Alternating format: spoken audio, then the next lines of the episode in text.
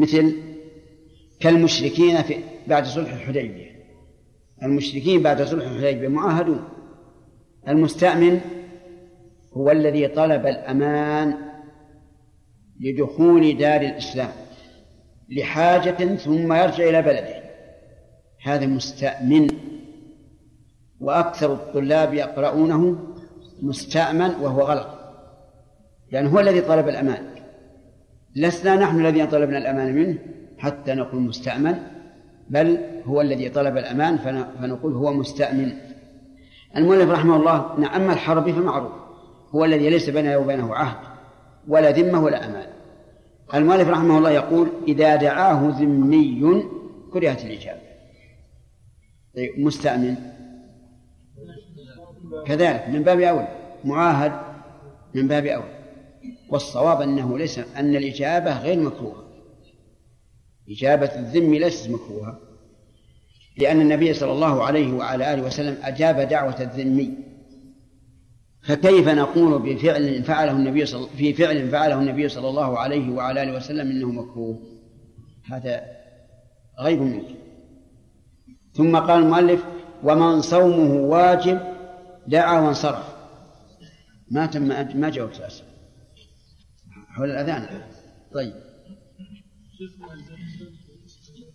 بعض البلائم العرس يكون فيها بعض الفرق نعم. والطبوع وأحيانا يكون يعني المتزوج يعني صاحب الوليمة ما يصلي لكن تأتي لاجل أبيه أو أخيه نعم. ولهم مكانه عندك من أهل الخير فتأتي حتى تالفت فما هو حكم إجابة الدعوة؟ أما إن دعاك الأب دعاك الأب فأجب.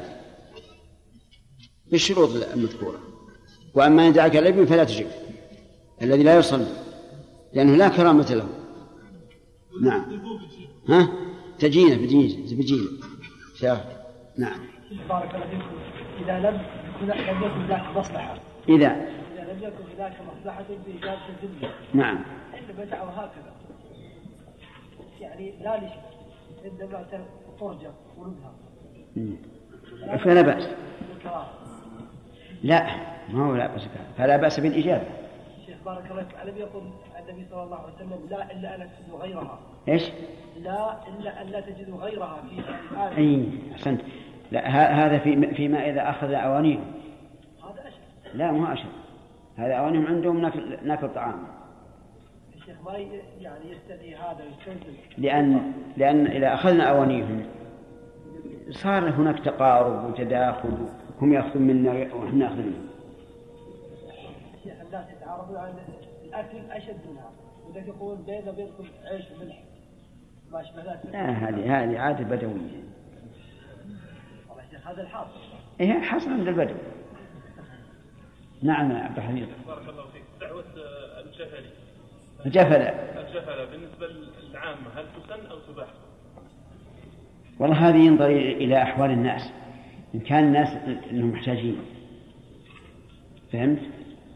فلا بأس بها. وهي ديان على الكرم. وإن لم يكونوا محتاجين فلا فلا ينبغي.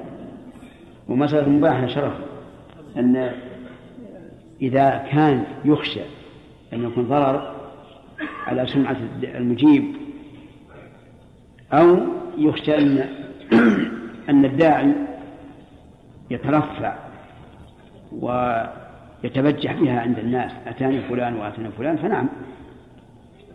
تمنع لأن المباح إذا ترتب على المفسدة منع. ما في شيء ما في كيف ليه؟ إحنا الله المستعان. أنتم تقترحون أيضا أن نلغي الدروس إلا البلوغ. نعم. حد المنكر إيش؟ حد المنكر هل في الشخص أم في الجماعة؟ حد المنكر بالشرع. لا الذي بسبب يترك الداعي المدعو. أي نعم. هل إذا كان في شخص أو شخص أو أو, أو جماعة. يعني مثلا لو عرف أن هذا الرجل سيدعو الناس وعنده آه، ناس يشربون الدخان. ولهم. ما هم تاركين. هذا منكر. أو أنها بصفة العموم عنده مثل مزامير موسيقى وما أشبه ذلك. نعم. أحسن الله إليك أحيانا يكون مثلا بعض الزملاء ينسى أن يدعو إخوانه نسيانا ويعني في يوم الزواج يقول مثلا من دعي هيا بنا إلى الوليمة. ويقول أنه لم يدعني. مع أننا نعلم أنه يعني لو تذكره لما نسي وقد يعتب عليها أنه يعني لم يحضر نعم. في هذه الحالة ما هو الأفضل يا شيخ؟ أن يحضر. الأفضل أن يحضر. ما دام يعرف أن صاحبه سيكون مسرورا بحضوره فالأفضل أن يحضر. شيخ حفظكم الله. جرى عادة عند بعض الناس إن اللي يدعوك شيخ يريدك أن تحضر وتجيب عنية. ها؟ عنية.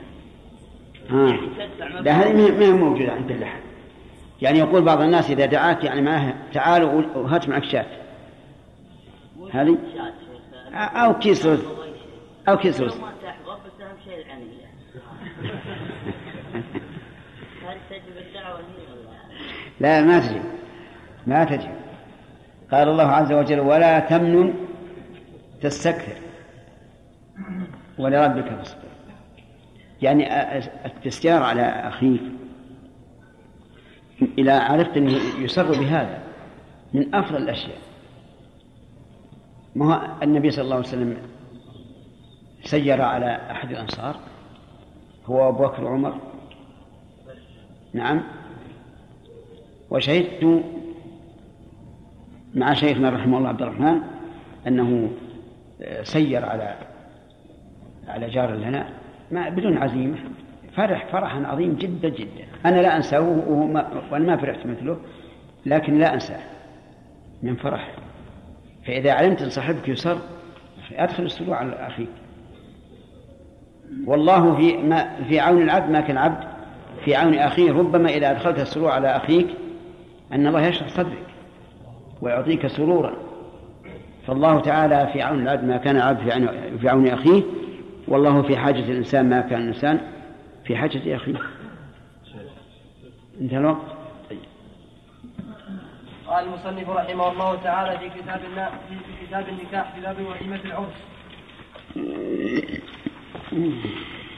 ومن صومه واجب دعا وانصرف والمتنفل يفطر إن جبر ولا يجب الأكل وإباحته متوقفة على صريح إذن أو قرينة وإن علم أن ثم منكرا يقدر على تغييره حضر وغيره وإلا أبى وإن حضر ثم علم به أزاله فإن دام لعجزه عنه انصرف وإن علم أن وإن علم به ولم يره ولم يسمعه خير وكره النثار والتقاطه. ومن أخذه أو وقع في حجره فله فله. ويسن إعلان النكاح والدف ويسن إعلان النكاح والدف في- فيه للنساء. بسم الله الرحمن الرحيم. الحمد لله رب العالمين. وصلى الله وسلم على نبينا محمد وعلى آله وأصحابه أجمعين. آه، ما حكم وليمة العرس يا محمود؟ سنة. الدليل؟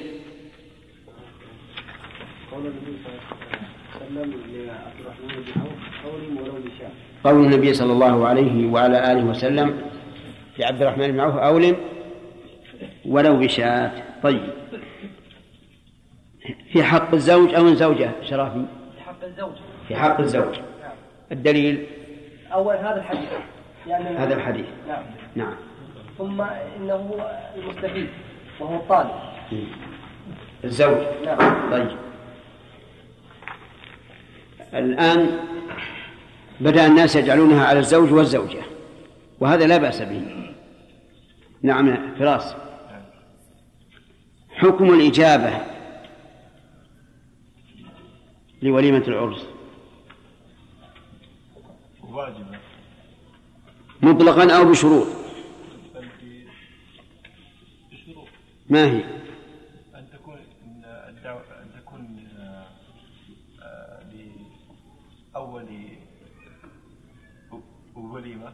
أنت في أول ول- وليمة. أول يوم. أي نعم. هذا الشرط. ثاني يحيى. أن يكون معينا. وش معنى معين؟ أن يدعوه. بعينه. أن يعينه بعينه. أن يدعوها بعينه. مثل أن يقول يا فلان تعال. احضر إلى وليمتي الثالث أن يكون الداعي مسلما. أن يكون الداعي مسلما. الرابع أن يحرم هجره. أن يكون ممن؟ يحرم هجره. يحرم هجره. طيب. الخامس ألا يكون في المكان منكر. ألا يكون في المكان منكر. طيب. نعم. تكون كيف الصدق؟ لا يكون لا يكون محرجا منه. مثال نعطي بطاقات لأحد الأخوان ويكون حاضرا ثم نعطيه خجلا وحياء إيه. يعني تكون الد- الدعوة حقيقية. لا خجلا وحياء طيب. إذا لم يعينه وقال أيها الناس احضروا. مسألة فيها تفصيل. يسمى عند العرب بدعوة الجفا. فإذا قال احضروا وكان ذلك الرجل من آه، من أعيان الناس ومن وجهائهم في هذه الحالة تكره الإجابة. نعم. وأما إذا كان من عوام الناس فإنه آه، بالخيار. ثم فلا بأس. إن شاء أجاب وإن شاء لم يجب إذا كان من أعيان الناس وشرفائهم فإنه لا يليق به أن يجيب في مثل هذه الحال. وإن كان من عادة من عوام الناس فلا بأس. طيب. إذا هل يشترط أن يكون ال- المدعو مفطرا أو لا؟ سامي نعم. ليس بشرط ليس من شرط. يعني هذه الوجوب بالشروط هذه سواء كان صائما أو مفطرا. طيب. إذا كان صائما فماذا يصنع؟ بينه المؤلف. قال المؤلف رحمه الله تعالى ومن صومه واجب دعا وانصرف. يعني من حضر الوليمة وهو صائم صوما واجبا فإنه يدعو وينصرف ولا يجوز له أن يفسد صومه بالأكل. وذلك لأن القاعدة الشرعية أن من شرع في واجب وجب عليه إتمامه ومن شرع في نفل لم يجب عليه إتمامه إلا الحج والعمرة وكذلك الجهاد على قول بعض أهل العلم. أعلمتم هذا؟ فإذا كان صومه واجبا حرم عليه أن يفسده. طيب هل نقول الأفضل لمن صومه واجب أن يجيب ولا يأكل أو أن يعتذر؟ هذه ترجع إلى القرائن الأحوال قد يكون من الأفضل أن يحضر كما لو قدر أنه من أقارب الداعي ولو تغيب لخاض الناس بالباطل فيما بينه وبين قريبه.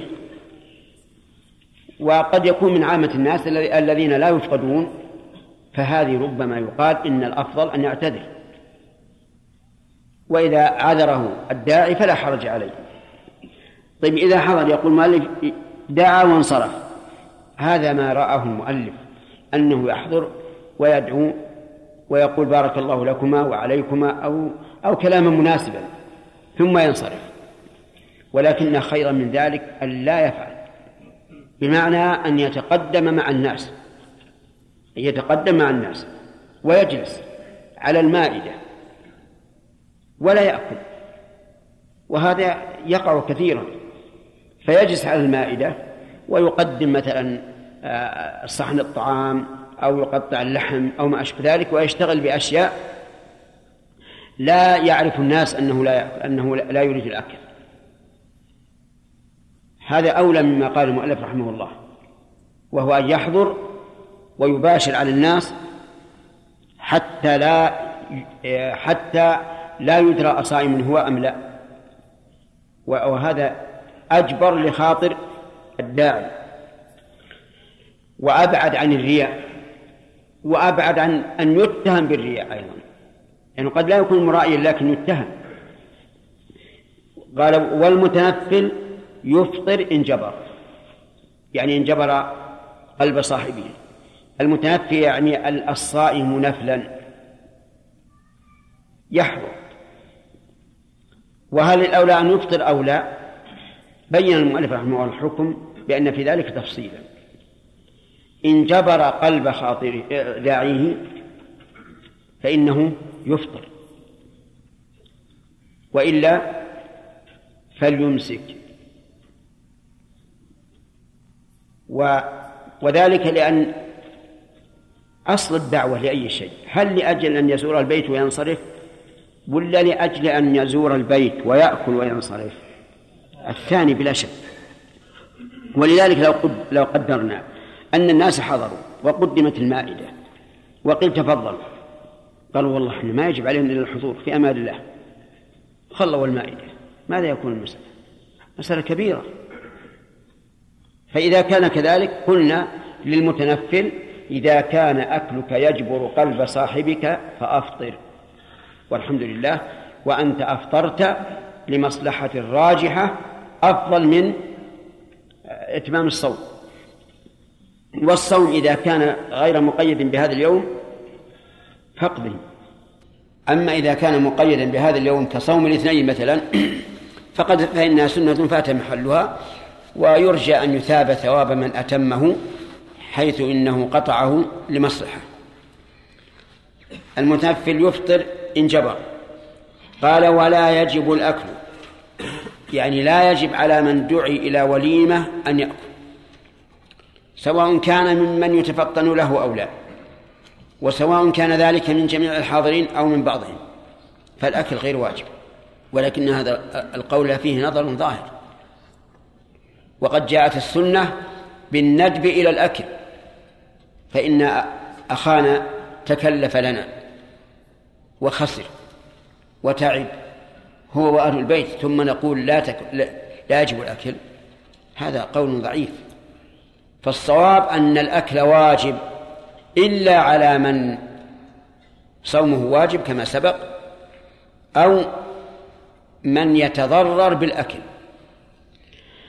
لأن لأن بعض الناس قد يكون مريضا بمرض يحتاج إلى حمية. لا يستطيع أن يأكل فهنا نقول لا يجب. ولنا أن نقول إن الأكل فرض كفاية يعني لا فرض عين. لا أنه فرض عين. فارتفاية إذا قام به من يكفي فالباقي لا يجب عليهم الأكل بل يحضرون على المائدة ولا يجب عليهم أن يأكل أما أن نقول لا يجب الأكل على الجميع فهذا فيه نظر. فالصواب أن أدنى ما يقال إن إن الأكل فرض كفاية. إذا قام به من يكفي ويجبر قلب الداعي فهو في حق الباقين سنة. قال وإباحته متوقفة على صريح إذن أو قرينة. إباحته أي إباحة الأكل. متوقفة على صريح إذن أو قرينة. يعني بمعنى أنه لا يجوز أن نأكل من المائدة إلا إذا أذن لنا رب المائدة. إذنا صريحا. وقال كلوا. أو قال كلمة تدل على على هذا. مثل تفضلوا ولهذا لما جاء إبراهيم عليه الصلاة والسلام بقرى الضيف قربه إليه وقال ألا تأكلون؟ عرض عليهم الأكل. فكذلك لو قدر أن المائدة مدت وتمت فلا يحل لأحد أن يقوم ليأكل إلا بإذن. بإذن. يعني يقول كلوا أو تفضلوا أو حياكم الله أو ما أشبه ذلك. من الكلمات الدالة على الإذن. أو قرينة. يعني قرينة حالية عرفية. يعرف بها أنه إذا قدم الأكل يعني الإذن في أكله. مثل ما يوجد في يقدم للناس مثلا إذا حضروا يقدم لهم صحون صحون فيها التمر. تجعل أمام الناس كذا هكذا. معنى تقديمها له؟ إيش؟ الإذن في الأكل. فهذه قرينة تدل على أنه أراد أن نأكل. لا أراد أن ننظر لما قدمه فقط. قدم حلوى مثلا. كل ثلاثة حط عندهم إناء فيه حلوى. وش المعنى؟ يعني كلوا. ليس المعنى أنه يقول انظروا إلى الحلوى. إذا كان تحتاجون اشتروا من السوق. لا أراد أن يأكلوا منها. فصار إباحة الإذن متوقفة على إيش؟ على أن يأذن الداعي السريع إذنا صريحا. أو تدل القرينة العرفية على أنه آذن. مثل ذلك دخول البيت الآن. دخول البيت. دعاك إنسان إلى بيته. وأتيت وجدت الباب مغلق. لكنه ليس إغلاقا تاما يمكن أن تفتحه. فهل نقول افتح الباب وادخل؟ أو لا تدخل إلا بإذن؟ الثاني. لا تدخل إلا بإذن. لكن لو وجدته مفتوحا هل تدخل أو لا تدخل؟ لك أن تدخل لأنه ما فتح الباب إلا ليدخل المدعوون. لكن نعم لأنه ولأنه قد يكون بعيدا. يكون البيت مثل له رحبة كبيرة ويكون آه، محل الجلوس بعيدا. فيفتح الباب ومن جاء دخل. لكن الباب الداخلي ينبغي أن تستأذن إن لم يجب لأنه قد يكون صاحب البيت على حال لا يحب أن تراها من تقديم الطعام أو ترتيب الطعام أو ما أشبه ذلك. وإباء على نعم على صريح إذن أو قرينة. ثم قال المؤلف وإن علم أن ثم منكرا يقدر على تغييره حضر وغيره. إن علم الضمير يعود على المدعو. أن ثم ثم أي هناك لكنها يشار بها للبعيد بخلاف هنا. هنا للقريب. هناك امشوا. ثم للبعيد. بعض الناس اللي يقرؤون ثم الظرفية يقولون ثم. تجد يقول ومن ثم يصلح كذا وكذا. هذا غلط. هذا لحن فظيع. لأن ثم إيش هي؟ حرف عطف. تقول جاء زيد ثم عمر. لكن ثم بالفتح ظرف مكان. قال الله عز وجل وإذا رأيت ثم رأيت نعيما وملكا كبيرا. طيب إن علم أن ثم منكرا أي هناك أي في مكان الدعوة منكرا ففي التفصيل. والمنكر كل ما نهى الشرع عنه على وجه التحريم فهو منكر فإذا علم أن ابتداؤه منكرا كالتصوير مثلا أو شرب الخمر والعياذ بالله أو شرب الشيشة أتعرفون الشيشة؟ نعم ها؟ معروفة عندك يا يحيى؟ ما هي الشيشة؟ وأظنه من نوع من المخدرات نوع من المخدرات؟ لا مو يخدر هو عند اليمنيين عند اليمنيين إيه؟ لا هذيك القات على كل حال معروفة هي يعني ها؟ أخت الدخان هي أخته لكن بس نشوف ما هي بأخت الشقيقة. أظن هي نعم. ماء و... ويحط فيه جمر ويحط عليه الشيء الجراك. المهم هي معروفة. نعم. وتطلق الشيشة عرفا على محطة البنزين. أليس كذلك؟ نعم. طيب على كل حال المراد بالشيشة التي تشرب. نيابة عن الدخان. طيب. أو كذلك علم أن هناك طبولا تضرب. لأن الطبول لا يجوز أن تضرب في العرس. الذي يجوز هو الدف. على كل حال أنواع المنكرات كثيرة. ومن ذلك الاختلاط. اختلاط بين الرجال والنساء. إذا علم أن ثم منكرا نظرنا. إن كان يقدر على على تغييره لسلطته أو قيمته الاجتماعية أو ما أشبه ذلك. لسلطته مثل الأمير. قيمته الاجتماعية كالشريف والوجيه عند الناس والعالم المحترم وما أشبه ذلك. فإنه يجب أن يحضر. إذا كان يقدر على تغييره ونزيد على كلام المؤلف أو تقليله على تغييره أو تقليله. وذلك لأنه إذا يجب على الإنسان أن ينكر المنكر إذا علم أنه إذا أنكر قل فهنا يجب أن يحضر. وموجب الحضور شيئان الأول الدعوة والثاني النهي عن المنكر فيجب على الحضور لوجهين. أولا الأول إجابة الدعوة والثاني إزالة المنكر أو تقليل المنكر. ولهذا قال حضر حضر نقول وجوبا ولا جوازا وجوبا؟ وغيره وجوبا. حضر وغيره. وإلا أبى. يعني وإلا يقدر على تغييره أبى فلا يحضر. حتى لو كان كارها بقلبه لا يحضر. لأنه لو صدق أنه كاره في قلبه ما ما ما جلس ولا حضر. إذ أن الجوارح تابعة للقلب كما قال النبي صلى الله عليه وعلى آله وسلم إذا صلحت صلح الجسد كله وإذا فسدت فسد الجسد كله ألا وهي القلب. طيب. ولقول الله تعالى في من حضر المعصية وقد نزل عليكم في الكتاب أن إذا سمعتم آيات الله يكفر بها ويستهزأ بها فلا تقعدوا معهم حتى يخوضوا في حديث غيره إنكم إذا مثلهم. إنكم إذا يعني إن قعدتم مثلهم. قد يقول قائل إن هذا في الذين يفعلون الكفر أو الاستهزاء دون المعاصي. ربما يجي إنسان معاند.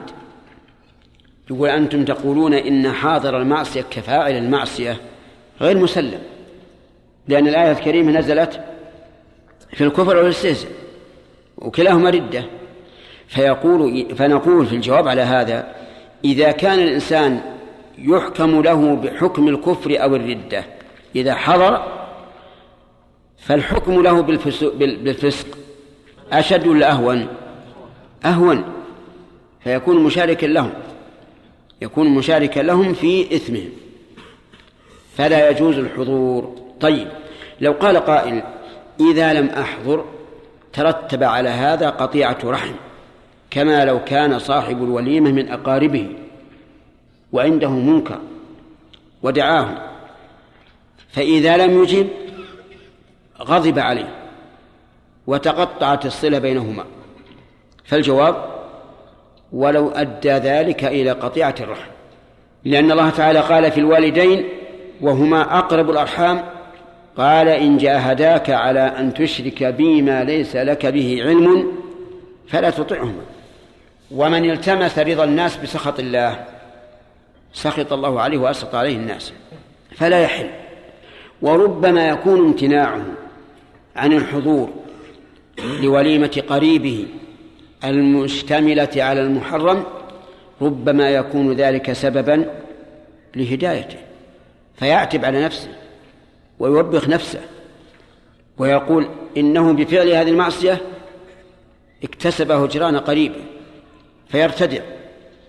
وكثيرا ما يقع هذا كثيرا ما يقع مثل ذلك إذا هاجر الإنسان قريبه أو صاحبه سابقا فإنه يراجع نفسه ويتأمل وربما يرجع عما كان عليه من المعصية. المهم أنه لا يجوز الحضور ولو أدى ذلك إلى قطيعة الرحم. ومن القاطع إذا أد... إذا قطعت الرحم؟ الداعي أو الممتنع؟ الداعي هو القاطع. وإلا أبى؟ وإن حضر ثم علم به أزاله. وإن دام لعجزه عنه انصرف. إذا حضر الوليمة وهو, وهو لا يعلم أن فيها منكرا حين حضر ثم علم بأنها ثمة منكر. لما دخل وجد الناس على حال غير مرضية. وجب عليه إزالته يعني أن ينهى عنه ويغيره. فإن زال فهذا المطلوب وإن لم يزل واجب عليه انصراف. ولهذا قال إن دام لعجزه عنه انصرف ولا يحل البقاء. فإن قال قائل لو بقي مدة يسيرة وهو يعالج هؤلاء ويناصحهم فهل يجوز أو يجب أن ينصرف من حين أن يرى المنكر؟ الأول نقول إذا كان المسألة فيها احتمال أن أن المنكر يرتفع فليبقى وليناصح فلعلهم يرجعون. ولا شك أن هذا خير من كونه إذا رأى المنكر انصرف في الحال لأن ذلك لأن الثاني هذا لا يغني شيئا. طيب يقول وإن لعجزه عنه انصرف وإن علم به ولم يره ولم يسمع خير. خير بإيش؟ بين البقاء والانصراف. علم به يعني بأن كان المكان واسعا. وفي جانب منه منكر لكنه لا يراه ولا يسمعه فيخير بين أن يبقى أو ينصرف. ولكن هذا التخيير ليس تخيير تشه ولكنه تخيير مصلحة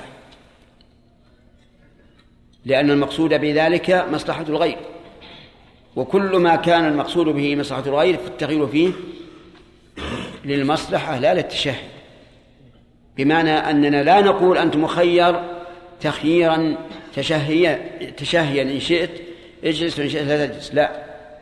نقول يجب أن تنظر للمصلحة. فإن كان من المصلحة أن ينصرف وجب أن ينصرف وإن لم يره ولم يسمعه. وكيف تكون المصلحة؟ تكون المصلحة إذا علم أهل, أهل البيت أن الرجل انصرف للمنكر ربما يقلعون عنه. وإن رأى أن من المصلحة أن يبقى لأنه لا يترتب على انصرافه فائدة وبقاؤه أفيد وأبعد عن أن يقع في الخواطر شيء فهنا نقول البقاء أفضل. البقاء أفضل. لأن هذا المنكر الذي لا يراه ولا يسمعه كالمنكرات الأخرى التي في الأسواق والبيوت ما ليس عليه منها شيء. فإذا يكون المراد بالتخيير هنا إيش؟ تخيير مصلحة. لا تخيير تشهي بمعنى أنك انظر أيهما أولى أن تبقى أو تنصرف. فهذا التفصيل من أحسن ما, ما ذكره المؤلف رحمه الله. فلنرجع إلى هذا. إذا علم أن في مكان الدعوة منكر منكرا لا يقدر على تغييره فهل يجيب؟ نعم لا يجيب. إذا علم أن في محل الدعوة منكرا يقدر على تغييره وجبت الإجابة. إذا لم يعلم إلا بعد وصوله يغيره فإن لم يمكن انصرف. إذا علم به لكن لا في مكان الدعوة بل في مكان آخر ولم يره ولم يسمعه فإنه يخير تخيير مصلحة. هذا حاصل كلام المؤلف رحمه الله. قال رحمه الله تعالى وكره النثار والتقاط. النثار يستعمل بعض الناس في مثل هذه المناسبة. ومعناه أن الإنسان يرمي بالدراهم أو يرمي بالطعام أو ما أشبه ذلك على الحاضرين. هذا مكروه. إن كان من النعم فهو مكروه من جهتين من جهة أصل النثار ومن جهة أن فيه امتهانا للنعمة كما لو أخذ تمرا ورمى به أو أخذ خبزا ورمى به أو ما أشبه ذلك. هذا مكروه. طيب. لكن إذا كان فلوسا إن كان فلوسا من فلوسنا الآن وهي الورق. فهذا إن لم نقل يعني لا بد أن نقول بالكراهة أو بالتحريم. لأنه إذا نثرها إيش؟ تدافع الناس عليها ومزقوها. كما شاهدنا هذا في الكتب نوزعها مثلا على الحجاج تجد إذا مددت الكتاب إذا مددت بدون رمي الكتاب كل واحد أخذ أخذ ورقه وراح كيف على الدراهم؟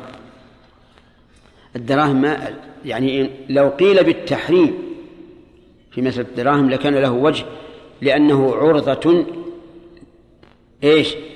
لإتلاف المال وإضاعة المال وقد نهى النبي صلى الله عليه وعلى آله وسلم عن إضاعة المال التقاطه أيضا مكروه.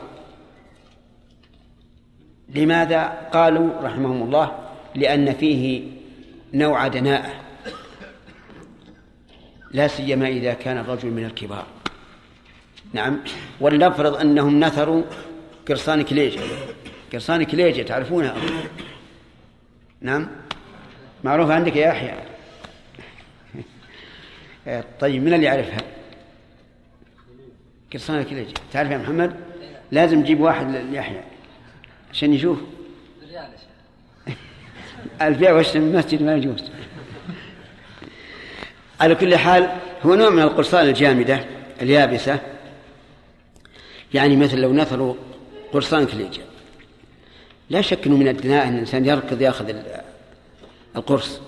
من الدناءة لا سيما إذا كان من الشرفاء والوجهاء. فلذلك يكره التقاطه. أما عامة الناس فلا ما يكره من الالتقاط. هذا شيء جاء جاء الله به ليش ما أتقدم وآخذه؟ نعم يقول النثار والتقاطه ومن أخذه أو وقع في حجره فله. من أخذ من هذا المنثور فهو له. لأن الذي نثره ماذا يريد؟ يريد التمليك. طيب من وقع في حجره إنسان جالس مع الجالسين فيسر الله له من هذا النثار شيء شيئا وقع في حجره. نعم. له. لنفرض أن أحدا جاء بسرعة وأخذه بعد أن وقع في حجره. إيش؟ يجوز ولا ما يجوز؟ ما يجوز. طيب لنفرض أن أحدا جاء بسرعة فلما رآه أهوى التقمه. وهو لو تركه لوقع في حجر الرجل. لأيهما؟ للاقط إي نعم للاقط لأن المؤلف يقول أو وقع في حجره ما قال أو أهوى إلى حجره قال وقع في حجره فله. طيب لو أنه حين وقع في حجره نفضه فلمن؟ لمن أخذه لأن نفضه إياه يعني عدم قبوله والهبة لا تلزم إلا بالقبول والقبض. تمام؟ لا ندري عن يحيى هل النثار موجود عندهم؟ يحيى التشادي. ما هو موجود؟ ها موجود الشيخ موجود للاطفال يا شيخ لا خلينا نشوف على السؤال موجه ليحيى. غير موجود؟ أنا ما شفته. ها؟ أنا ما شفته. في البلاد؟ إيه في البلاد. طيب وعبد الرحمن جمعة. الشيخ موجود بكثرة في الاختلاف في ال- في الانتخابات. انتخابات. كيف؟ في الانتخابات النا- الناس يعني الناس المنتخبين هذول يوزعون آه، يدعون فلوس من فوق السيارة. هكذا للحاضرين سبحان الله. آه، طيب. ومن يقول عند الصبيان؟ ها؟ عند الشعراء يا شيخ يجينا واحد يصنع على شخص يعني يثني عليه يقول أبوك يفعل هكذا وجدك يفعل كذا. هذا يزعل ويتشجع ويرمي ويأخذ أطفال. ها هذا الأطفال. إيه. يعني معنى الأطفال يجتمعون و... و... ويرقصون و... و... ويغنون لهذا الرجل. لا يا شيخ. ها؟ يأتي الشخص يغني لهذا الشخص وهذا يتفخم ويتشجع على هذا الشيء ويأخذ الفلوس يرمي بدون لا يشوف يشوف يرمي هذا ويرمي هذا. مم. ويأخذ الأطفال نعم. هذه كانت عندنا عادة قديمة. كلما دخل شهر محرم آه، صار النثار. يجمعون من ال- التمر اليابس وقرصان الكليجة والبقل نعم. الأقط. وما أشبه ذلك. ثم ينثرونه مع فوق على السطح. على الصبيان. على الصبيان. الصبيان يغنون ويرقصون. نعم. يقول في غناهم عماره باقي باقي طول النخل والساقي. نعم. ثم يأتيهم النثار. من الناس من تصقع على رأسه ولكن تنقزل الثاني. ومن الناس من يلقفها ومن الناس من يأخذ من الأرض. لكن الحمد لله الآن هذه انقطعت. انقطعت. ولا كانوا يقيمون أعيادا. يعني في أنا أذكر من واحد محرم إلى عاشر محرم. كل ليلة. يجون عند البيوت يبدأ الصبيان يرقصون ويغنون بهذه الأغنية أو غيرها. والناس ينثرون عليه فعلى كل حال فهمنا أن النثار مكروه. وأن التقاطه مكروه لكننا قيدنا هذا بمن يكون التقاطه مخالفا للمروءة. وأما العاد عاد الناس العاديون فلا. ثم قال ويسن إعلان النكاح. نعم. أسئلة؟ نعم. بارك الله فيك. إذا حضر إذا قل المنكر. إذا؟ إذا حضر وقل المنكر. نعم. هل يبقى وجوب الحضور لازما عليه؟ أي نعم. نعم يبقى لأن مر علينا في, في النهي عن المنكر أنه على أربع درجات. لكن يا شيخ مثلا لو فرضنا مثلا هناك منكرات متعددة مثلا نعم. لو فرضنا أن هناك منكرات متعددة كتصوير مثلا وشيشة ومثلا وغيرها أو غير ذلك. نعم. فمثلا بقي التصوير. باقي؟ بقي التصوير مثلا. نعم. هل يبقى جالسا؟ إي نعم. ما دام انه آه، ما دام إنه إذا بقي امتنعت الم- المنكرات الأخرى. نعم. شيخ بارك الله فيكم. إذا كان فيه منكرات ولن تزول لكن يرجو حصول خير. كأن يدعى مثلا إلى أن يتكلم في هذا المحفل. والمنكرات الموجودة يقول لا لن نزيلها. يعني أناس آخرون. وأهل الذي دعوه إلى يعني إلى الكلام يقول تكلم لأن الله يزيل به المنكرات لا يزول المنكر الآن لكنه يرجو خيرا. والله ما أرى هذا. ما دام إن المنكر أمام عينيه وهو يتكلم حتى كلامه والمنكر بين بين يديه ما هو مناسب. يتكلم في المنكر. ها؟ يتكلم يرغب في يرغب في الخير يحذر من الشر. لعله يزول بعد الكلام. هذا هذا شيء شيء شخص يتكلم لمعالجة هذا المنكر.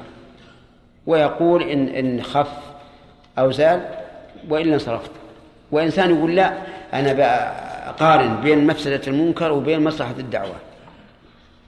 فبينهما فرق. لكن شيخ لو لو مثلا بدأ في الكلام في المنكر نعم. إيش مأزة النفوس وقال ما يخالف ما يخالف يبدأ بشيء مناسب نعم وترغيب ثم يدخل في الموضوع المنكر. نعم. شيخ بارك الله فيكم. في هذه الأيام ما يكاد قصر أفراح يخلو من منكرات بالنسبة للرجال الدخان وبالنسبة للنساء اللبس الذي يخالف الشرع. نعم. فما يفعل الإنسان؟ على القاعدة. ما يكاد يحضر ف- فرح. على القاعدة هو هو الغالب الغالب انه إنه لا يرى ولا يسمع. لباس النساء لا لا يراه. وكذلك ضربهم بالدف في الغالب إنه ما يسمع. هذا الغالب. حضور المرأة ها؟ لا ما تحضر المرأة. إلا من قدرت على التغيير. بارك الله فيك. في بعض الأماكن يقسمون يعني وليمة للرجال ووليمة الأعراس في ليس في نفس اليوم. ولكن الرجل يعرف أن في مثلا في يوم النساء تكون تكون منكرات. فهل ويكون مشهر بها أنها ستكون منكرات فهل عليه أن يحضر أو؟ لكن هو ما ما حضر. لأن ال- ال- اليوم مختلف. وهذه مثل يوم السبت وهذا يوم الأحد. ما عليه. يحضر. إنسان ربما يكون في منطقة يدعى إلى وليمة وفي المكان منكر لا يستطيع تغييره لكنه يخشى أنه إذا لم يجب الدعوة أن لا تقبل دعوته. إذا دعا أي نعم. فيما بعد يعني ما يقبل دعوته. نعم. هل ما يهم. حتى لو كان كذلك لا لا, لا نعم. شيخ أحسن الله إليكم. استقبال آه، الكبراء في بعض المناطق يأتي آه، معه منكرات يعني من ال- من ال- ال- اللي يضرب مثل الدف من جهتين وكذا والأغاني والاختلاط. والذي يعني من الوجهاء أو من المعروفين فلا بد أن يحضر في هذا المحفل. وإذا خالف يعني ألصق فيه التهم وكذا. شيخ هل يحضر هذا خوفا من مضرة وكذا؟ هذا ينظر المصلحة ينظر المصلحة لأن هذا يتعلق بغير قد يكون حضوره مما يؤدي إلى أن يتكلم مع هذا الأمير القادم ويقول هذا لا يجوز وأبطله ويبطله.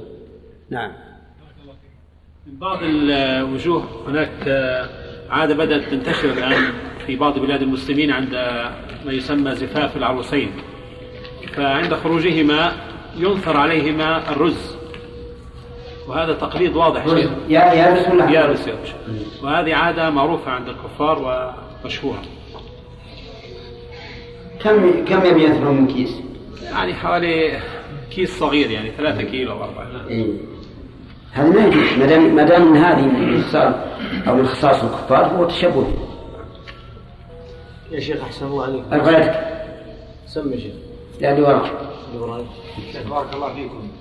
قلنا إن كان يترتب على حضور الوليمة التي بها المنكر قطع الصلة بين الأرحام فإنه لا يحضر. نعم. لكن يا شيخ بارك الله فيكم إن كان المنكر بعد العشاء ها؟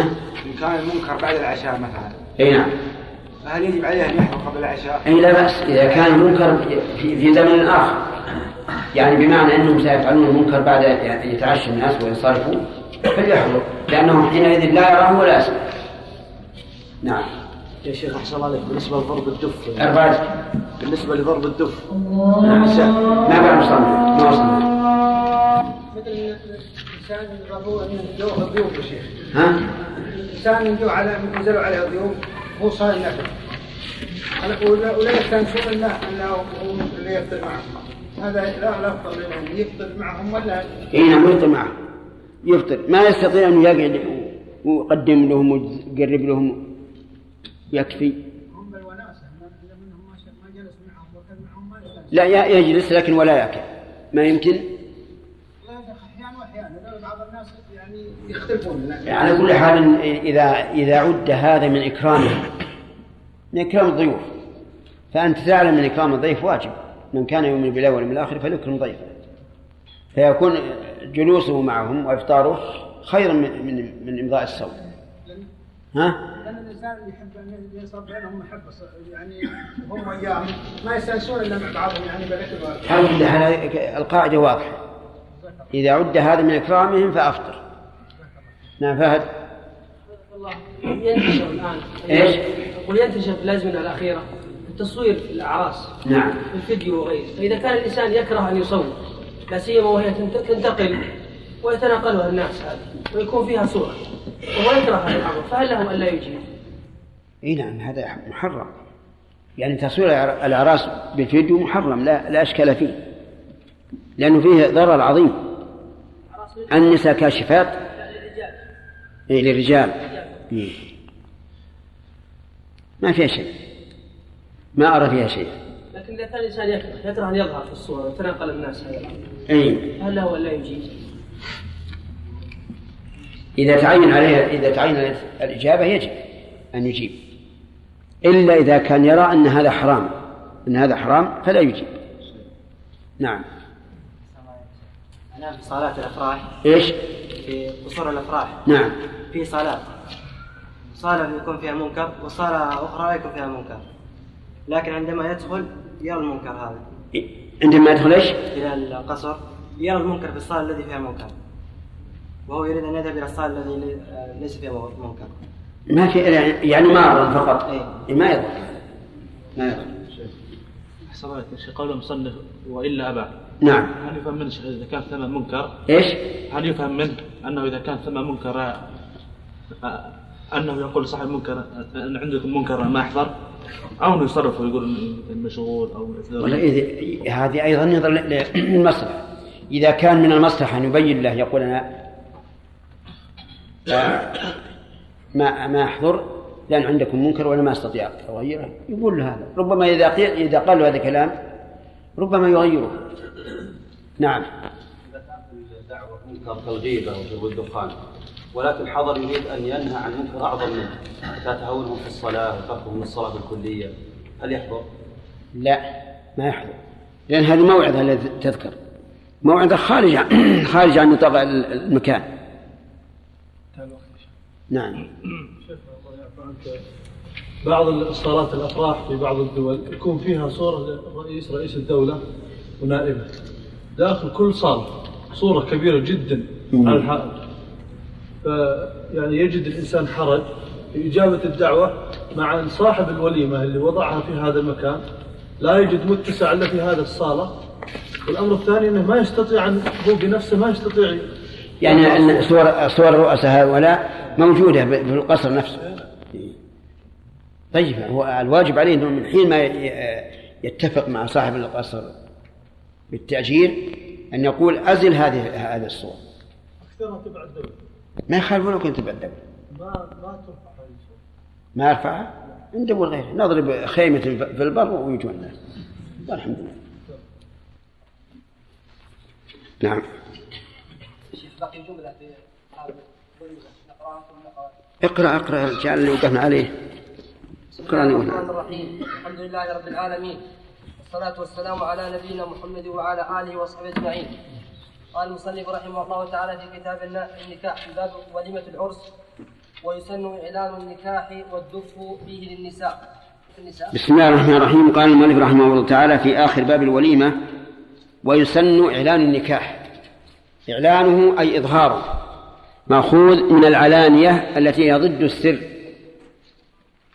فيسن إعلانه لما في ذلك من إظهار هذه الفضيلة وهي النكاح. فإن النكاح من سنن المرسلين. كما قال النبي صلى الله عليه وعلى آله وسلم عن نفسه إنه يتزوج النساء. وقال الله تعالى ولقد أرسلنا رسلا من قبلك وجعلنا لهم أزواجا وذرية. وما كان كذلك فإنه ينبغي إعلانه. وأيضا إعلانه فصل ما بين السفاح والنكاح لأن السفاح والعياذ بالله وهو الزنا إنما يفعله من يفعله سرا. وأما النكاح فيسن إعلانه والجهر به. هذه تعليلات وأما الحديث فقد قال النبي صلى الله عليه وسلم أعلنوا هذا النكاح. فأمر بإعلانه. وقول مالك يستن هذا هو المشهور من المذهب وقيل إنه يجب إعلان النكاح لأمر النبي صلى الله عليه وعلى آله وسلم به. وهنا ثلاثة أشياء إعلان وإصرار وتواص بكتمانه. أما الإعلان فهذا هو المشروع وأما الإصرار بدون تواص بكتمانه فهذا خلاف المشروع وعلى من يرى أن الإعلان واجب على قوله يكون هذا يكون إصراره معصية يأثم الإنسان عليها. وأما التواصي بكتمانه بأن يقول الزوج أو أو الزوجة أو وليها لا يدري أحد بذلك هذا سر بيننا لا تخبر أحدا. فهذا لا شك أنه إثم. بل إن بعض أهل العلم قال إنه يبطل بذلك النكاح لأنه خلاف النكاح الصحيح. فإذا قال قائل إذا كان في إصراره معصية نعم إذا كان في إصراره فائدة. ولم ولم يتواصى الناس بكتمانه ولكن أسروه. فهل هذا جائز؟ نقول ينبني على اختلاف القولين. إن قلنا إن الإعلان واجب فإنه لا يجوز إصراره وإن قلنا إنه ليس بواجب جاز إصراره إذا كان في ذلك مصلحة. والمصلحة قد تكون مثل أن يخشى الإنسان على نفسه إذا كان معه زوجة أخرى إذا أعلنه أن تتبدد العائلة وتفكك الأسرة فقال أسره حتى يبدو علنا. فهذا لا بأس به. على القول بأن بأن الإعلان إيش؟ سنة. قال والدف أو والدف كلاهما جائز. الدف على أنه مصدر وعلى هذا فيكون معطوفا على إعلان. أي ويسن الدف والدف هو الضرب بالدف. وأما على الضم الدف فهو على تقدير مضاف. أي وضرب الدف وضرب الدف. والدف نوع من المعازف وهو عبارة عن طار يكون في أحد وجهيه جلد له رنين. إذا ضرب به ويستعمل عند الفرح بقدوم الغائب والختان ونزول البيت وما أشبه ذلك. وكذلك أيام الأعياد هذا الدف كما قلت لكم نوع من المعازف لكن جاءت السنة بإباحته في موضعه. هناك آلات عزف أخرى كالطبول والمزامير والطنابير والرباب وما أشبهها هذه لا تجوز بأي حال من الأحوال. لحديث أبي مالك الأشعري رضي الله عنه أن النبي صلى الله عليه وسلم قال لا يكونن في أمتي أقوام يستحلون الحرى والحرير والخمر والمعازف. الحرى يعني الفرج. والمراد الزنا والخمر كل ما أسكر والحرير نوع معروف مما يلبس لكنه لا يحرم على النساء لدعاء الحاجة إلى لبسه بالنسبة للنساء والرابع المعازف استحلالها نوعان إما اعتقاد أنها حلال وإما وإما فعلها فعل المستحل مع اعتقاد أنها حرام. وكلا الأمرين موجود الآن. فمن الناس الآن من يرى حل المعازف. إما عن اجتهاد وتأويل وإما مجرد هوى. فيقول الناس مختلفون فيه في هذه المعازف وأنا أرى أنه حلال. بدون بدون أي اجتهاد. فالاستحلال إذن نوعان. استحلال يعني اعتقاد أنها حلال فيفعله الإنسان كما يلبس ثوبه. والثاني فعل فعلها فعل المستحل مع اعتقاد أنها حرام وكلا الأمرين واقع. أما الأول فوقع فيه علماء أجلة وضعفوا حديث أبي مالك الأشعري بأن بأن البخاري رحمه الله رواه معلقا. والمعلق نوع من أنواع من أنواع الضعيف. وقالوا إن المعازف حلال. وممن قال بذلك ابن حزم رحمه الله الظاهري المعروف. ولكن هذه العلة نعم ولكن هذا القول ضعيف. وتعليل الحديث بالانقطاع أيضا ضعيف لأن البخاري رحمه الله رواه جازما به. وما رواه البخاري معلقا مجزوما به فهو صحيح عنده. ثم إن الحديث قد روي موصولا من طرق أخرى. ثم إن له شواهد كثيرة في الوعيد على من يفعلون أو يستمعون إلى المعازف. فالحديث لا شك في صحته.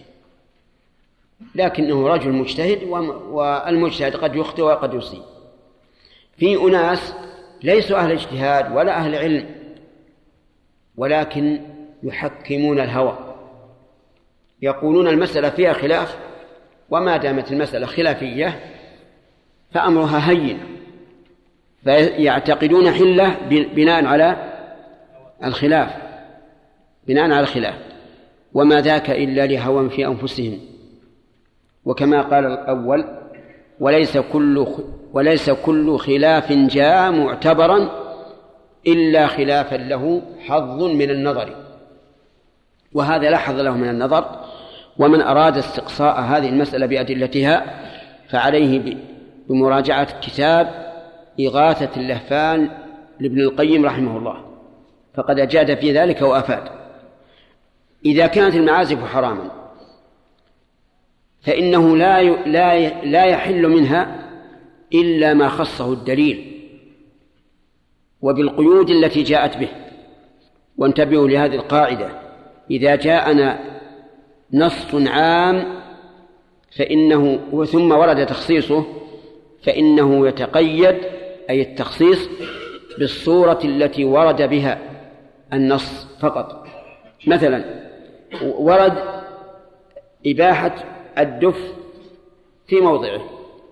هل يمكن أن يقول قائل إذا جميع آلات العزف تباح في مثل هذه المناسبات قياسا على الدف؟ فالجواب لا لا يصح.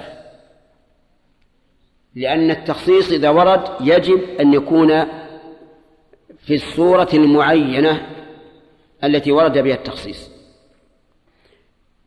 ولا يمكن أن يقاس أن تقاس بقية المعازف على الدف لأنها أشد تأثيرا من الدف وذلك لأصواتها ورناتها والنفوس تطرب بها أكثر مما تطرب بالدف. طيب إذن يسن يسن إعلان النكاح والدف فيه. ولكن لمن؟ يقول المؤلف للنساء. للنساء. وهذا القيد ذكره الموفق رحمه الله لكن ظاهر كلام الإمام أحمد وكلام الأصحاب الآخرين أن الحكم سواء بالنسبة للرجال والنساء وأن الدف في العرس للرجال والنساء على حد سواء. لأن الحديث عام. أعلنوا هذا النكاح واضربوا عليه بالغربال يعني الدف. والذين قالوا بتخصيصه بالنساء وكرهوه, للرجال يقولون لأن ضرب الرجال بالدف تشبه بالنساء لأن ضرب الدف من خصائص النساء. وهذا يعني أن المسألة راجعة للعرف. فإذا كان العرف أنه لا يضرب بالدف إلا النساء حينئذ نقول إما أن يكره أو يحرم تشبه الرجال بهم. وإذا جرت العادة بأنه يضرب في يضرب بالدف من قبل الرجال والنساء فلا كراهة لأن المقصود الإعلان. وإعلان وإعلان النكاح بدف الرجال أبلغ من إعلانه بدف النساء لأن النساء إذا دف دففن فإنما يدففن في موضع مغلق حتى لا تظهر أصواتهن والرجال يدفون في موضع واضح بارز فهو أبلغ في الإعلان. وهذا ظاهر نص الإمام أحمد رحمه الله وكلام الأصحاب. حتى المنتهى الذي هو عمدة المتأخرين في مذهب الإمام أحمد ظاهره العموم أنه لا فرق بين الرجال والنساء في مسألة الدف. ولكن لو ترتب على هذا مفسدة فهل نمنعه لأنه دف أو نمنعه للمفسدة؟ الثاني للمفسدة. وهكذا جميع المباحات إذا ترتب عليها مفسدة منعت لا لذاتها ولكن لما يترتب عليها. طيب الدف في العرس واضح جاءت به السنة. كذلك أيضا عند قدوم الغائب. جاءت السنة بإباحته. فقد أتت امرأة إلى النبي صلى الله عليه وعلى آله وسلم وقالت له إني نذرت إن ردك الله سالما أن أضرب بالدف بين يديك فقال أوف بنذرك. ولو كان هذا معصية لمنعها من الوفاء بالنذر لأنه لا وفاء النذر بمعصية الله. ولكن هل يشترط في الغائب أن يكون له جاه وشرف ومكانة كأمير ووزير وما أشبه ذلك؟ الظاهر نعم. بناء على القاعدة التي ذكرناها قبل قليل وهي أن ما خرج عن العموم وجب أن يتقيد بما قيد به من حيث النوع والوصف والزمن والمكان كل شيء.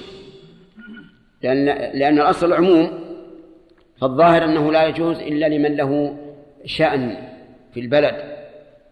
طيب فإذا قال إذا كان الرجل ليس له شأن في البلد لكن له شأن في قبيلته. مثل ما يكون في البادية مثلا. فهل يضرب بالدف لقدومه الجواب نعم يضرب بالدف لقدومه لأنه فرح. كذلك أيضا في أيام العيد. يجوز الدف للرجال والنساء على حد سواء.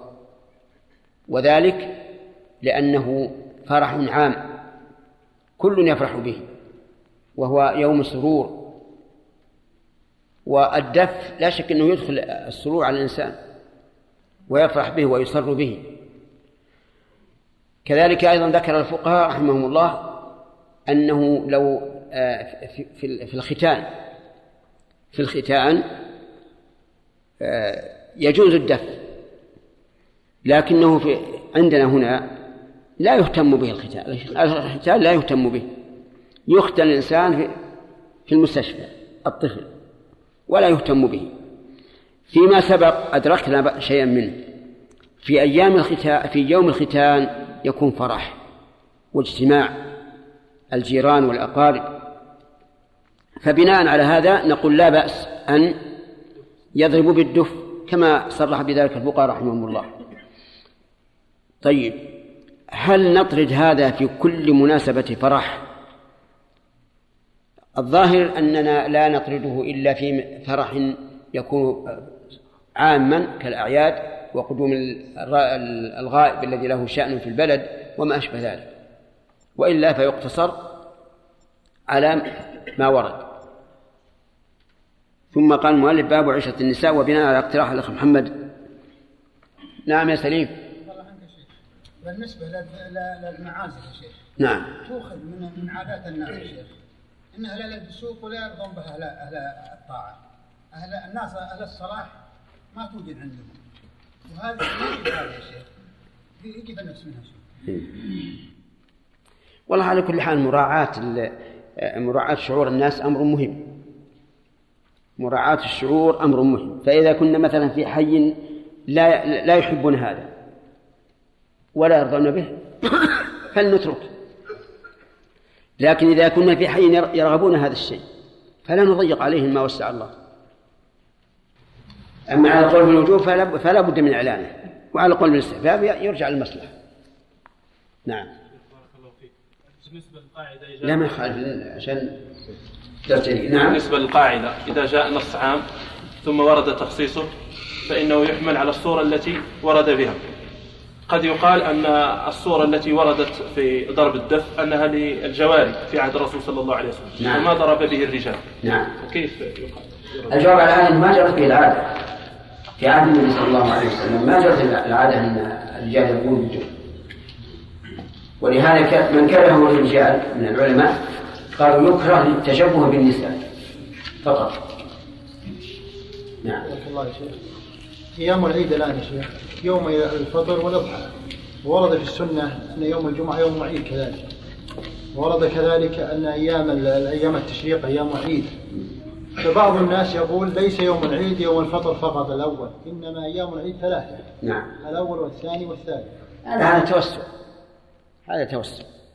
ولا معروف أن الجمعة عيد الأسبوع ولا ولا يقيم الناس له ما يقيمونه لعيد الفطر وعيد الأضحى. ثلاثة أيام. لا لا هذا توسع توسع. ولهذا الفقهاء رحمهم الله قالوا إن الضرب بالدف يكون ليلة البناء يعني ليلة الدخول و... ويوم عقد الإملاك. يعني مثلا لو عقدنا للرجل اليوم هذا يضرب الدف. كل هذا يقول لأن هذا أيام فرح سرور. والشارع جعل للنفوس حظا. من السرور بالمناسبة والفرح كما جعل لها حظا بالنسبة للأحزان.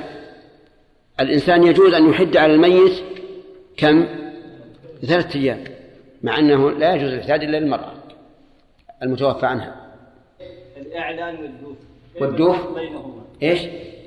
كيف الفرق بينهما؟ بين إيش؟ الدوف والإعلان. الدوف والإعلان؟ نعم. كالفرق بين زيد وعمرو تعرف الفرق بينهما؟ سبحان الله. من الذي جنبك؟ على يمينك.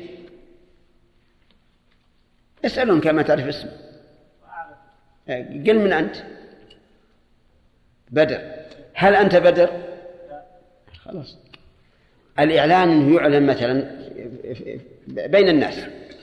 فلان تزوج أو يتزوج أو ما أشبه ذلك. والدفع الضرب بالدف إيش؟ أقول لك بعض الناس يعني عادتهم أن الدوب يدخل الإعلان هو ما في شكل الدف إعلان وزيادة. معلوم إذا إذا سمع الناس ضرب الدف عرفوا. كم ها؟ خمس يكفي. يلا يا محمد بسم الله الرحمن الرحيم. قال المصنف رحمه الله تعالى في كتاب الروض بعد شرحه لباب وليم لباب وليمة العرس في كتاب النكاح. أي الروض روض المرجع. إيه عطوا ال عطوا الميكروفون طيب أعد. قال المصنف رحمه الله تعالى في كتاب الروض المربع بعد شرحه شرحه لباب الوليمة. في كتاب النكاح. تتمة تتمة في جمل من آداب الأكل والشرب. تسن التسمية جهرا على أكل وشرب. والحمد إذا فرغ وأكله مما يليه بيمينه. أولا يجب علينا أن أن نعلم نعمة الله علينا بالأكل والشرب. أولا في تيسيره وتسهيله حتى وصل إلينا وقد أشار الله تعالى إلى هذه النعم في في سورة الواقعة. فقال عز وجل أفرأيتم ما تحرثون أأنتم تزرعونه بعد أن ذكر المادة التي خلق منها الإنسان.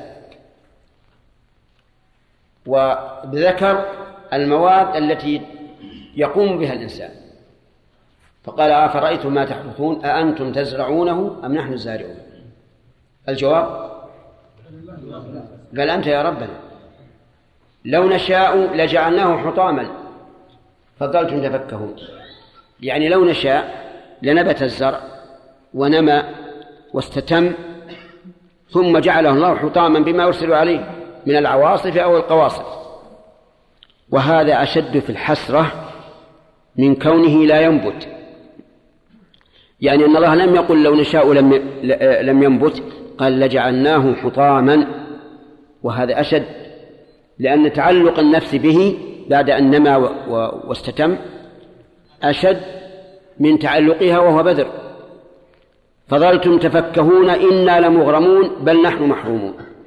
أفرأيتم الماء الذي تشربون والطعام لا يكون إلا بماء؟ أأنتم أنزلتموه من المزن أم نحن المنزلون؟ الجواب بل أنت يا ربنا. لو نشاء لجعلناه أج... لو نشاء جعلناه أجاجا ولم يقل لو نشاء لم ننزله من المزن. لأن كون الماء بين يديك ولكن ما تستطيع أن تشربه لكونه أجاجا أشد حسرة. فلولا تشكرون أفرأيتم النار التي ترون ويصلح بها الطعام؟ أأنتم أنشأتم شجرتها أم نحن منشؤون؟ الجواب الله عز وجل. اذكر هذه النعم قبل أن أن تذكر نعمة الله عليك بالأكل والشرب. ثم اذكر نعمة الله عليك بأن بأنك تسيغ الأكل. ويسهل عليك وتتلذذ به مذاقا وتلذذ به مقرا في المعدة وتلذذ به إخراجا. نعم عظيمة. ألم يكن في الناس من لا يستطيع أن يسيغ اللقمة والتمرة؟ نعم. بلى نحمد الله. كذلك أيضا من الناس من لا يستطيع آه نعم من لا, من, من لا يتنعم بقرار الطعام في المعدة. ومن الناس من لا يتنعم بإخراج هذا هذا الأكل الذي عدمت فائدته بعد أن تفرقت الفائدة في الجسد. إذن أذكر هذا. إننا في الحقيقة ونسأل الله أن يغفر لنا ويعفو عنا إننا نأكل كما تأكل النعم أكثر ما نأكل تشهيا فقط. دون أن نذكر هذه النعم التي ليست بأيدينا وليست من صنعنا. اللهم ذكرنا ما نسينا وعلمنا ما جهلنا. هذا الأكل الذي هو من طبيعة من الذي تدعو إليه الطبيعة جعل الله سبحانه وتعالى للموفقين منه عبادات. عبادات عند البدء به وعند الانتهاء منه. وفي أثنائه. عبادات. فأولا اذكر أنك تأكل امتثالا لأمر الله لأن الله أمرك. كل واشرب. تذكر تأكل لتحفظ صحتك وعافيتك. وأنت مأمور بهذا. حتى في العبادة إذا كنت مريضا وخفت من الماء ماذا تصنع؟ تيمم. حفاظا على الصحة ووقاية للبدن من المرض. اذكر نعمة الله اذكر هذا. كذلك اذكر أنك تأكل لتقوى على طاعة الله. ولا سيما في السحور حيث قال النبي صلى الله عليه وعلى آله وسلم تسحروا فإن في السحور بركة. فيكون الآن أكلك الذي تدعو إليه النفس والفطرة يكون إيش؟ عبادة من أجل العبادات. ثم هناك عبادات مشروعة منها التسمية. التسمية عند الأكل والتسمية عند الشرب. يقول مالك رحمه الله إنها تسن جهرا. وهذا قول كثير من العلماء إن لم يكن أكثرهم. والصواب أن التسمية واجبة عند الأكل والشرب. وأن الإنسان يأثم بها أي بتركها. لأمر النبي صلى الله عليه وعلى آله وسلم بذلك. حيث قال لعمر بن أبي سلمة يا غلام سم الله مع أنه صغير. ولأن النبي صلى الله عليه وعلى آله وسلم أخبر أن الإنسان إذا لم يسمي فإن الشيطان يشاركه في طعامه وشرابه. وأتت جارية والنبي صلى الله عليه وسلم جالس يأكل تدفع دفعا حتى قعدت ومدت يدها لتأكل ولكنها لم تسمي فأمسك النبي صلى الله عليه وسلم بيدها وأمرها أن تسمي وأخبر أن أن يد الشيطان ويد الجارية في يده صلى الله عليه وسلم. وهذا يدل على أن الشيطان يتحين فرص أن يحضر من لم يحضر أول الأكل فيأكل بلا تسمية. فالصواب أن التسمية واجبة. وأما قوله جهرا فهذا من أجل التعليم إذا كان معه أحد. ومن أجل إعلان هذا الذكر الذي يطرد به الشيطان. إذا لم يكن معه أحد. فيقول بسم الله. وهل يزيد على ذلك؟ يقول بسم الله الرحمن الرحيم. الجواب إن اقتصر على قول بسم الله فحسن. وإن زاد الرحمن الرحيم فحسن أيضا. قال شيخ الإسلام رحمه الله إذا زاد الرحمن الرحيم فحسن. لأن هذا تكملة البسملة. ففي القرآن الكريم بسم الله الرحمن الرحيم. لكنه قال رحمه الله وأما قول أو أما زيادتها عند الذبح أي الرحمن الرحيم فقد ذكر بعض أهل العلم أنها غير مناسبة. لأنك الآن ستفعل ما لولا أن الله أحله لك ما كان لك أن تفعله وهو ذبح الحيوان. فلا يناسب ذكر هذين الاسمين عند إيش؟ عند الذبح. وأما ما قاله بعض الإخوان إنه يكره أن تقول الرحمن الرحيم فعجب من هذا. كيف يتجرأ فيحكم بما ليس له به علم؟ والذي يقول الرحمن الرحيم ما زاد إلا خيرا. لأن من رحمة الله أن الله إيش؟ يسر لك هذا الأكل. فهي لا تنافي الحال ولا تنافي الشرع لم يرد النهي. ولا يحل للإنسان أن يقول عن شيء أنه يكره إلا بدليل لأن الكراهة حكم شرعي تحتاج إلى دليل. أو إلى تعليل صحيح يشهد له النص. طيب إذا كان الإنسان لا يحسن البسملة باللغة العربية ويحسنها بلسانه فهل يسمي بلسانه أو لا؟ الجواب نعم يسمي بلسانه. وإذا كان أخرس لا ينطق أبدا فبالإشارة. وإذا كان معه أناس وس و و و أكلوا جميعا بدأوا بالأكل جميعا هل تكفي تسمية الواحد؟ أو لا بد أن يسمي كل إنسان بنفسه؟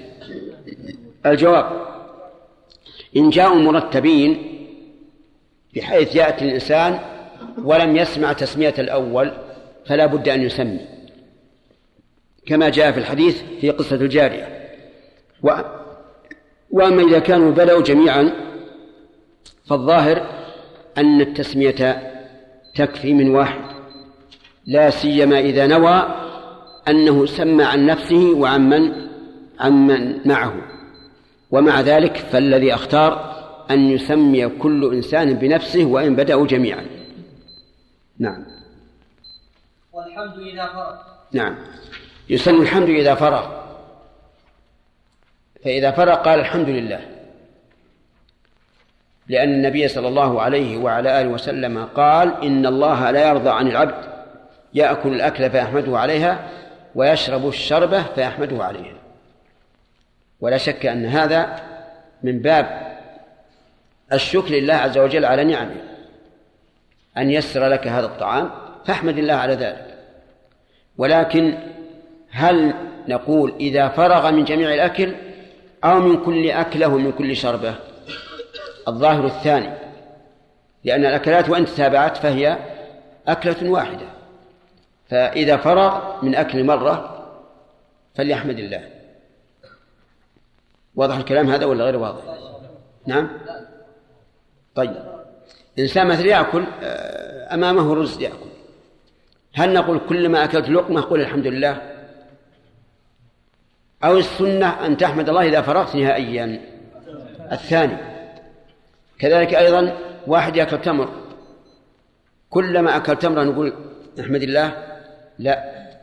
ما دامت أكلة واحدة سمي عند أولها وأحمد عند آخره. نعم. وأكله مما يليه بيمينه بثلاث أصابع. اصبر وأكل ما ما إليه هذا إذا كان معه أحد. فإن من الأدب أن يأكل مما يليه. لقول النبي صلى الله عليه وعلى آله وسلم لعمر بن أبي سلمة وهو ربيبه كل مما يليك. ولأن هذا من المروءة والأدب. لكن إذا كان وحده إذا كان وحده فله أن يأكل من أي جانب ولكن لا يأكل من أعلى الصحفة. لأن البركة تنزل في أعلاها. يأكل من الجوانب لا حرج. طيب. استثنى العلماء رحمهم الله إذا كان الأكل أنواعا فلا بأس أن يأخذ مما لا يليه. وقد جاءت بذلك السنة. كما لو كان على الطعام لحم. اللحم لا يليه في الوسط. فله أن يتناول منه. وكذلك لو فرض أن المائدة فيها أنواع من الإدام وفيه نوع يلي صاحبه ولا يليه فله أن يتناول منه لكن هنا يحسن أن يستأذن لأنه من كمال الأدب. وقوله بيمينه يعني يسن أكله بيمينه. لقول النبي صلى الله عليه وعلى آله وسلم لعمر بن أبي سلمة كل بيمينك. وهذا الذي ذكره رحمه الله هو المشهور من المذهب أن الأكل باليمين أفضل من الأكل باليسار. والقول الراجح في هذه المسألة أن الأكل باليمين واجب ودليل هذا أن النبي صلى الله عليه وعلى آله وسلم نهى عن الأكل بالشمال. وقال لا يأكل أحدكم بشماله ولا يشرب بشماله فإن الشيطان يأكل بشماله ويشرب بشماله. وقد نهينا عن اتباع خطوات الشيطان. والعجب أن بعض السفهاء منا معشر المسلمين يرون أن الأكل بالشمال تقدما. أن الأكل بالشمال تقدما أي يتقدمون به تقدما. وأن هذا فعل آه، ذوي المراتب العليا. فلا أذي عن هؤلاء الذين يقلدون الكفار الذين يصنعون القنابل والطيارات بأكلهم بالشمال. نقول هل تصنعون طائرة؟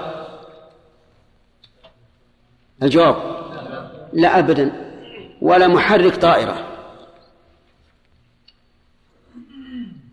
ومع ذلك يقتدون بهم بالآداب ويرون هذا هو التقدم. ولكن هذا من إملاء الشيطان لا شك. ما دام الشيطان يأكل بشماله فإنه يحب من, من, من بني آدم أن يتابعوه على هذا. فالصواب أن الأكل بالشمال حرام إلا لعذر.